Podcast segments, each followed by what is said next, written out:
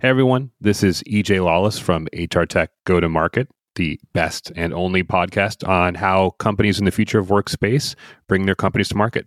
Today I am here with the founder of Maidbot, Micah Green. Micah, thanks for coming to the show today.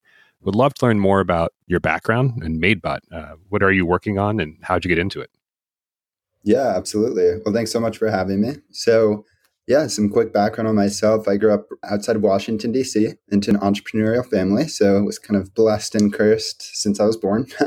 My grandparents actually started a children's summer camp. After 10 days of, of meeting, they got married, started that. And then wow. I essentially worked on that camp growing up since I was really little. I loved it, loved being kind of on that side of the table, and then watched my mom with some of her very successful companies she started and, and sold some of which and nice. just fell in love with that of, of, really building something from nothing. So since I was really young, I had started some form of business, whether it's selling things out of my basement to my neighbors, all the way to video editing services, eventually smartphone apps, and then just knew that this is why I'm here. This is what I want to cool. be doing. So that's great. And and what is Maidbot? Yeah, so Maidbot is a robotics company, and we're focused right now on commercial cleaning and eventually wanting wanting to get into some other spaces. So so really the goal is to build robots that empower humans. And some context is I actually worked as a housekeeper as part of one of my classes in the hospitality management school at Cornell and really saw that there's a huge issue with the labor side of things, which has only gotten worse since then. Uh, so saw that robotics could help you know alleviate some of those challenges as well as providing even even more benefits than what was out there today. Yeah, absolutely. I mean, I think we're seeing that in the labor market right now. It's incredibly difficult to hire. And I know there are certain positions that are much more strenuous and injury prone than others. It doesn't look like you have a background in robotics necessarily. How did you come into the idea of robotics? Yeah, for sure. So I did have some small background, nothing, you know, formal or professional, but I did do an international robotics competition throughout high school and won a couple of years and, and loved the software side of it. And really, the inspiring piece of that was when the director of the program kept telling us over and over that robotics is the next wave. Just like personal computing in the 70s and 80s, internet in the 90s, really robotics is for the 2020s. And I heard that 10 plus years ago and, and fell in love with that idea, being able to bring something, you know, outside of factories, outside of warehouses that could really transform the world. And, you know, really part of that was also learning that robots are built for these tasks that are dull or repetitive, dirty or dangerous. So when I actually was working as a room attendant or a housekeeper cleaning rooms, I realized that, you know, that position in particular encompasses all of those traits. It, it seemed like a perfect match and it was really untapped. So, you know, had the idea to, to essentially bring the two together of hospitality with a focus on housekeeping as well as robotics. Yeah, great. That makes sense. I, th- I, think so. You have that background in robotics uh, in high school. That's really cool. And then you have that experience on the the service side. How did you assess whether or not the robotics technology was ready to operate in this environment? And maybe it's also helpful to understand what part of the in-home clean, or not sorry, not in-home, but what part of the hotel cleaning experience Maidbot is taken care of.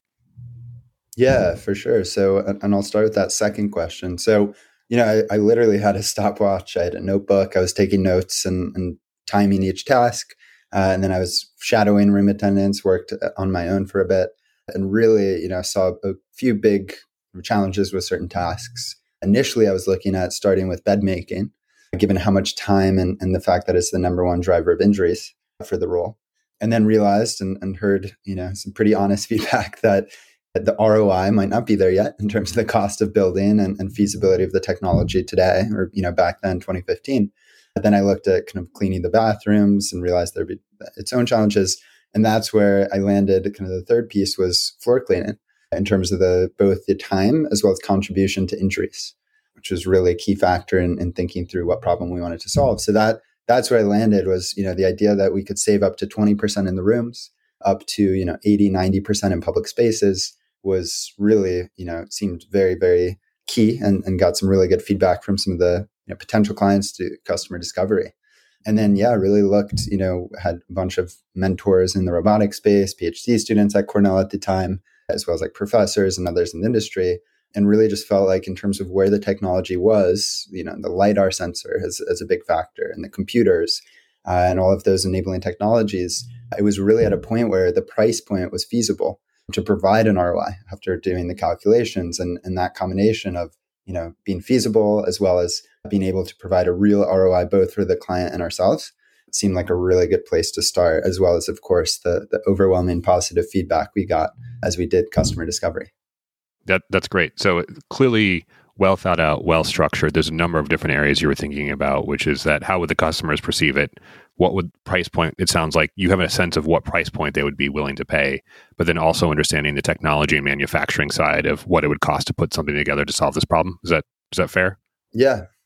Yeah, yeah, exactly. It was the combination of those factors and just doing the math and, and really drilling into it. And that's where we landed that that would be a really great know, foot in the door, first place to start. Cool. So I'm going to ask a few questions that are way outside my knowledge, and then I'll go back into things that I sort of understand better. But in terms of, I guess, the Maidbot itself, you know, what parts are you assembling? Like, what parts are necessarily off the shelf? What parts are you having custom manufactured? In my limited research, it seemed like there's sort of greater open source software, maybe greater standardization of some components in some areas in robotics now than there used to be is you know tell me if i'm wrong but i am curious how you thought about sort of actually building Maidbot yeah absolutely so so really you know we we looked at the hardware side and and we're looking what what else is out there right of what could be you know really something we potentially could just focus on enhancing the software of but nothing cut it in terms of the durability, in terms of the performance of the cleaning, in terms of the, really the needs for a commercial market versus consumer. There, there was nothing at all. So realized we had to start on the hardware from scratch.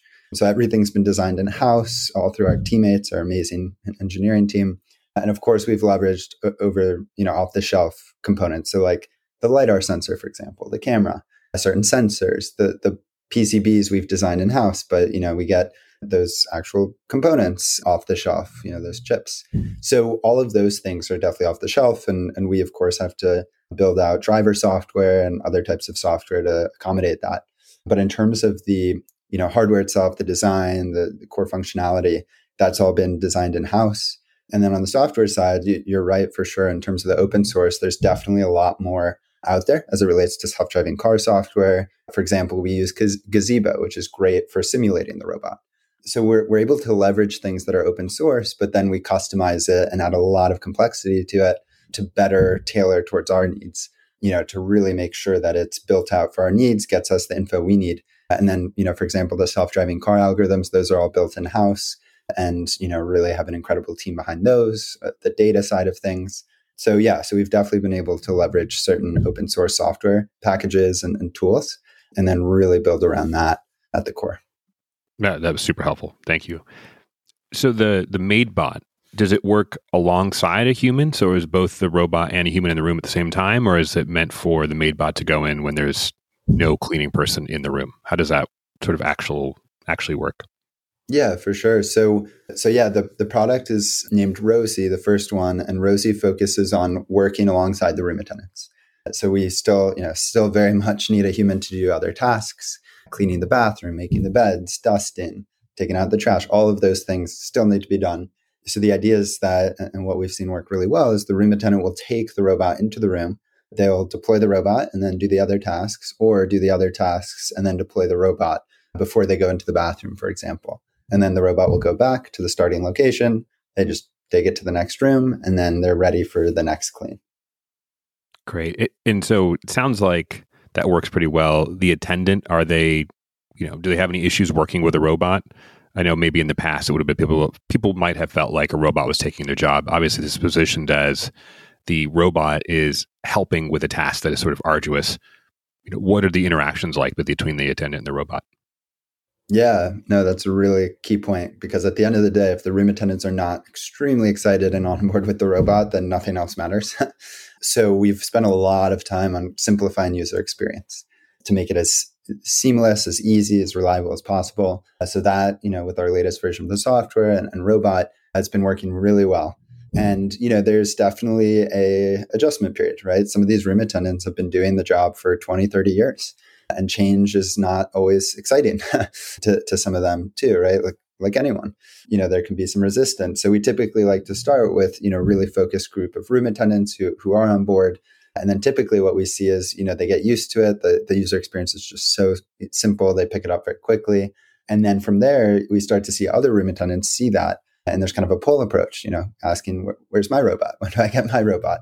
So overall, it's been really good. There's, of course, been some hiccups with, you know, things as, as, as seemingly simple as the doors being left open in the rooms. And then the robot might, you know, clean the hallway when they don't want it to. So we've adjusted a lot of the software and, and the product itself to accommodate just you know the human behavior piece to again just make it very reliable and, and seamless to use that's a that's a helpful picture and it it sounds like i would say that the sort of usage pattern and uh, sort of onboarding pattern is maybe similar to traditional enterprise software.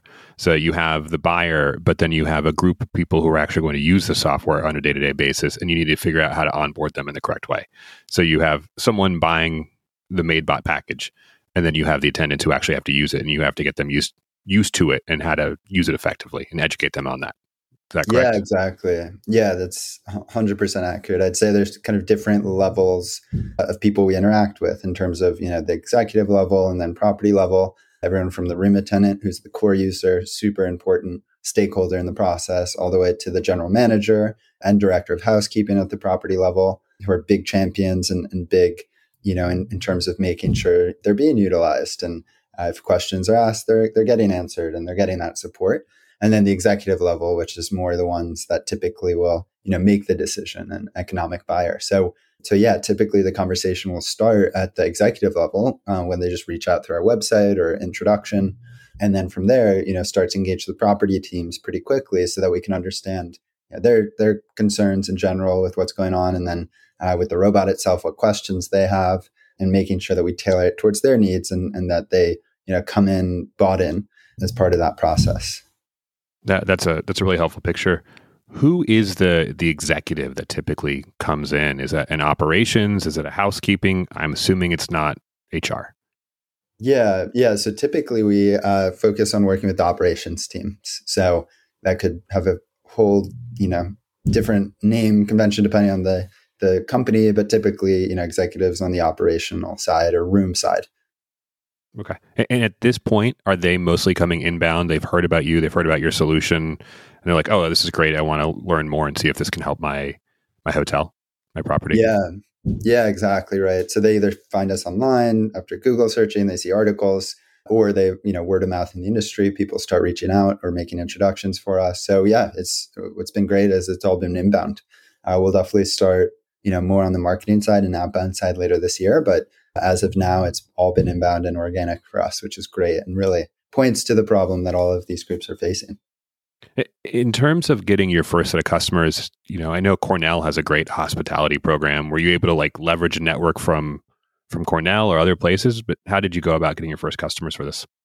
Yeah, yeah, absolutely. So Cornell was super helpful. I would say the hotel school, the entrepreneurship institute, the some of the entrepreneurial programs and accelerators helped a lot. So yeah, to be honest, that's that's where I started in terms of the client discovery side was just asking professors and asking mentors and, and people in the school, hey, uh, who should I talk to? And then from there, you know, consistently asking, okay, who should I talk to next? Uh, kind of got me on this uh, trail of many experts in the industry that you know, gave some really good input and some of which landed in deals down the road as well. Nice. That that's great. How are deals structured in robotics? I'm curious about the pricing, but I'm also curious about what is the unit of sale? Is it a robot? Is it a monthly price? Just can you talk more about sort of that side of this? Yeah, for sure. So so won't get too into the details just because it depends, but overall we do a, mo- a monthly lease model and that's per robot and then typically each property needs at least four robots it's like the minimum and then it could be way more than that. We have some properties that have signed up for like 100 robots for one property. So it really depends on the size. And then, yeah, we, we really try and position this as a service because, of course, at the end of the day, there's you know the robot and that technology, the physical product doing the job, but there's more to it in terms of certain data we're, we're delivering as well as just you know making sure that we're truly delivering that value and supporting them to you know in, in different ways to see that value come through. Okay, so that, that's interesting. So the the price the the robots are being leased, effectively. So you're going in, you're speaking with operations. How many rooms you need cleaned? Okay, that's X number of robots, and so therefore we recommend you lease this number of robots. So they're not buying them. And does that mean they're giving them back at a certain time period, like a car lease, or is it just really sort of a different model? And I'm using the wrong analogy.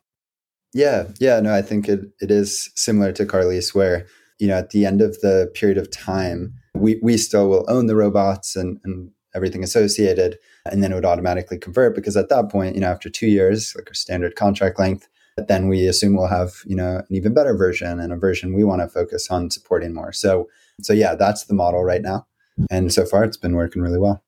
Oh, nice, that's great. So there's this upgrade cycle in the robot as well. Yeah, exactly. So, oh, that's cool. So every couple of years, you're going to get like a new set of robots. They'll have new capabilities as well. Yeah. And and are there software updates? I'm assuming on the robots. I'm assuming like you improve some function uh, or identify some issue and update that. Is like there's a, a software update process. Yeah, exactly. So just like a Tesla car or, or a phone, even as an example, we actually do over there updates. So yeah, so we're constantly sending new updates, varies how frequently, but but that way, you know, we can enhance the software. And, and at the end of the day, the hardware is very well vetted meets actually exceeds requirements in terms of the cleaning and, and, reliability. So we feel really good about that. And, and that's even modular so that it's easy to swap parts out if, if you know motor burns out after a year or whatnot. That's all easy. But then the software piece is really something that we can more regularly uh, upgrade and shift out, you know, throughout the process. Do you price like are there software features that you price differently? Or is it really just on a per robot basis? Yeah, so we're definitely looking at that. Right now, we're focused on uh, just per robot basis. You know, we're we're revolutionizing housekeeping, commercial cleaning, and it's so new for a lot of these operators. Mm-hmm. So we're trying to keep it as simple as possible, but definitely exploring the possibility of having different you know features as kind of upsell, different yeah, different components there. I'm curious as I like think about sort of being in a larger company or organization and there's like a budget and so there's probably some amount of objective of we need to make sure the hotel rooms are clean and they're cleaned within this period of time. And I'm assuming that there's a way that it could be an HR solution or it could be an operations solution. It could be hiring people or it could be hiring robots. And that budget could go to different places. You know, what what are sort of the alternative options that people are considering? Are they like looking at Maidbot versus other robot solutions? Are they looking at Maidbot versus humans? Is it both? How have you seen those conversations structured? I'm really curious about this as work evolves and I think automation increases. Yeah, yeah, it's a really interesting question. I think you know right now with the the labor crisis uh, where it is, it's really creating major challenges. Mean, I've heard stories in you know hospitality where the general manager of a property is cleaning rooms full time to keep up with demand. You know, they're flying out VPs of operations literally to, to clean full time to keep up with demand. So, you know, that's one strain. And then they start having to rely on like overtime because now they need, you know, they only have mm-hmm. X number of people and now need still need more time. Or, you know, a big one is relying on third party labor. So they have contract companies that they work with that, you know, help supply labor kind of like temp or just you know that outsourced approach and that costs 2 to 3x so really when they're looking at this that's i'd probably say the core alternative because at the end of the day they still need people doing all the other tasks. So so it's not like you know we're able to solve for all of that or, or do any of that and that's not our goal either. We want to work with humans not uh, replace humans. And and and part of that is looking at okay what are the alternatives of increased cost of third party labor or overtime you know things like that. Yeah I, definitely feel you know i remember walking through sfo a few years ago and seeing a robot making espresso and coffee and there was yeah. no line and i had no desire to use it. And it's like no i'm going to go to the human stick with the humans. And now in this labor crisis it's like okay people there's just not enough people to work you know there's a number of yeah. reasons for that. So it really has changed how i perceive robots and automation and I'm sure it sort of really changes the the demand and tailwind because it doesn't seem clear that we're going to get through the labor shortage anytime soon in the U.S. Yeah, so absolutely. And some stats on that, real quick, just to point to like true, true yeah, data. Yeah, when I started the company in 2015, there's a million open positions in hospitality in the U.S. alone. Now there's three million. I also read a stat that back in August of 2021, just within the month of August, within 30 days, 7% of the entire hospitality workforce quit you know they don't want to be doing this anymore. They don't want kids to be doing this anymore. They're yeah. shifting into other roles. And you know it could be anything from like distribution centers for companies like amazon. It could be looking in different sectors entirely like education or, or other types of things there. So i think really there's just this fundamental crisis in society where people don't want to be doing this or aren't doing this anymore. They're shifting and covid's kind of accelerated that as well. And i think at the end of the day the job still needs to be done so I think the key questions are how do we help alleviate those gaps and those big challenges of those jobs that need to be done while also supporting those people in education and in future ways to support them to you know work in different sectors or areas that that might be more interesting or exciting for them. Yeah, absolutely. I think there are some great opportunities for reskilling people and hopefully something that our country gets and, and every country gets really good at. Yeah. So that we can automate certain tasks and reskill people to other areas. Yeah, as you exactly. as you look at the space within robotics, how do you think about where to go next? And you know, I've seen some robots that will clean bathrooms, and you know, from it's an interesting thing. They roll up to a door, they pour the door, pull the door open, they go in, and then they sort of just like spray water across everything. And to me, that doesn't seem like necessarily a great job cleaning. Um, but but I'm curious how you evaluate a next area for you. Obviously, you want to make your core product better you know, do you look at complementary solutions? Do you think about, okay, we could partner with these robots and sell as a package? Just curious how you think about that. Yeah, that's a really good question. And I think at the end of the day, we only want to be building something that provides huge value, right? And, and that could take different forms. So I'll, I'll dig into that more. I'll take a step back though. Like fundamentally, I, I view innovation mm-hmm. and, and technology as having kind of three tiers that you can somewhat group them in. So one is vitamins you know you can live without vitamins or most people can i would say. And you might see an improvement you might see a bit of an enhancement but overall you know if you didn't have vitamins you'd probably be able to survive. Aspirin you know solves a headache so or a, pain point. So that's something you definitely notice definitely makes a big improvement. But at the same time you know if you didn't have it maybe you'd still be better off you'd still be okay uh, or you'd find a, a different solution. And then the last piece is oxygen you can't live without oxygen. There's no getting around that. We only want to be focused on technologies and innovations that are oxygen that just people can't live without, like cleaning, like floor cleaning, like vacuuming. That's just a must have, must do every clean, regardless. So when we're thinking about future innovations or things we want to focus on, that it has to pass that test. Uh, and then I believe it's Larry Page from Google who has the toothbrush test, which is, you know, if it's used one to two times every single day, passes the toothbrush test. Uh, so that's another kind of factor within the, the oxygen piece. I want to I want to make sure that we build things that are used every single day, probably many times. Like our robots today are used every day, actually up to like eight to twelve hours every day. So so really to me that's that's the core piece that we need to do and the specific task is based on that but then you know looking at this industry in particular when we look at the efficiency side that's key because of these labor challenges so how do we drive efficiencies and make an impact there. And then another core piece, which is super important, is how do we drive a better work experience for the room attendants, for the users? How do we help solve the fact that they have the highest rate of injuries in the in the service sector, second highest in the entire private sector? You know, how do we impact that? So those are the key criteria I look at versus you know just jumping right into a specific task. Yeah, that's great. I mean, that's a very helpful framework. That's clearly very methodical. I'm curious if you have a sense of the pace of improvement for robots. And so, you know, you mentioned LiDAR being off the shelf. Actually, probably don't know the pace of improvement for LiDAR. It does seem like it's become more ubiquitous over time. I think probably self driving cars have helped, although I understand not everyone uses them. You know, do you look at other potential options for your robots so that things that sort of fit that used multiple times a day definitely needs to get done and say, you know, my intuition is in three to five years, this technology might be in a place where we could use it effectively. Or, or is that sort of maybe too far out from where you are of probably building and scaling your company?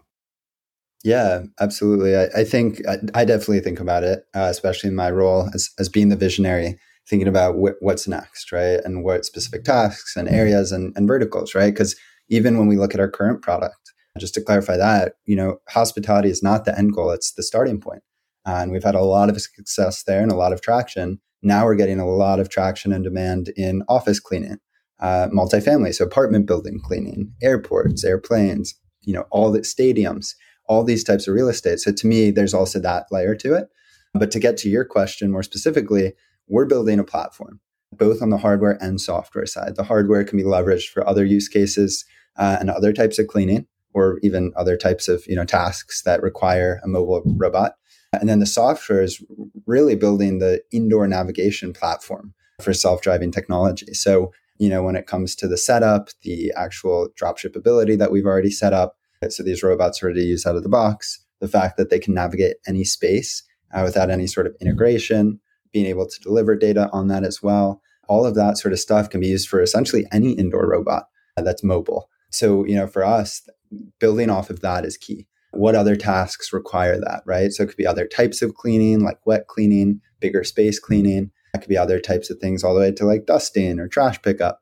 But leveraging that, I think, is really important. And then, you know, really it's it's digging in more to the discovery side of what are the key pain points, what's going to move the needle the most for these partners, how do we really help solve the, their problems? And then again, those tasks kind of get fit into that. So, okay, that that's going to take me a moment to process a little bit. I think there was a lot there that was just really interesting to me and sort of changed my perspective, which which I love. So, you're a robot company. You're solving these pain points. It also sounds like there's an opportunity for you to be this platform company to help other robots companies solve pain points. Uh, so, for example, I heard about this company Foxglove, they are taking a software package for people to see what the robot sees that I guess a number of other companies have built.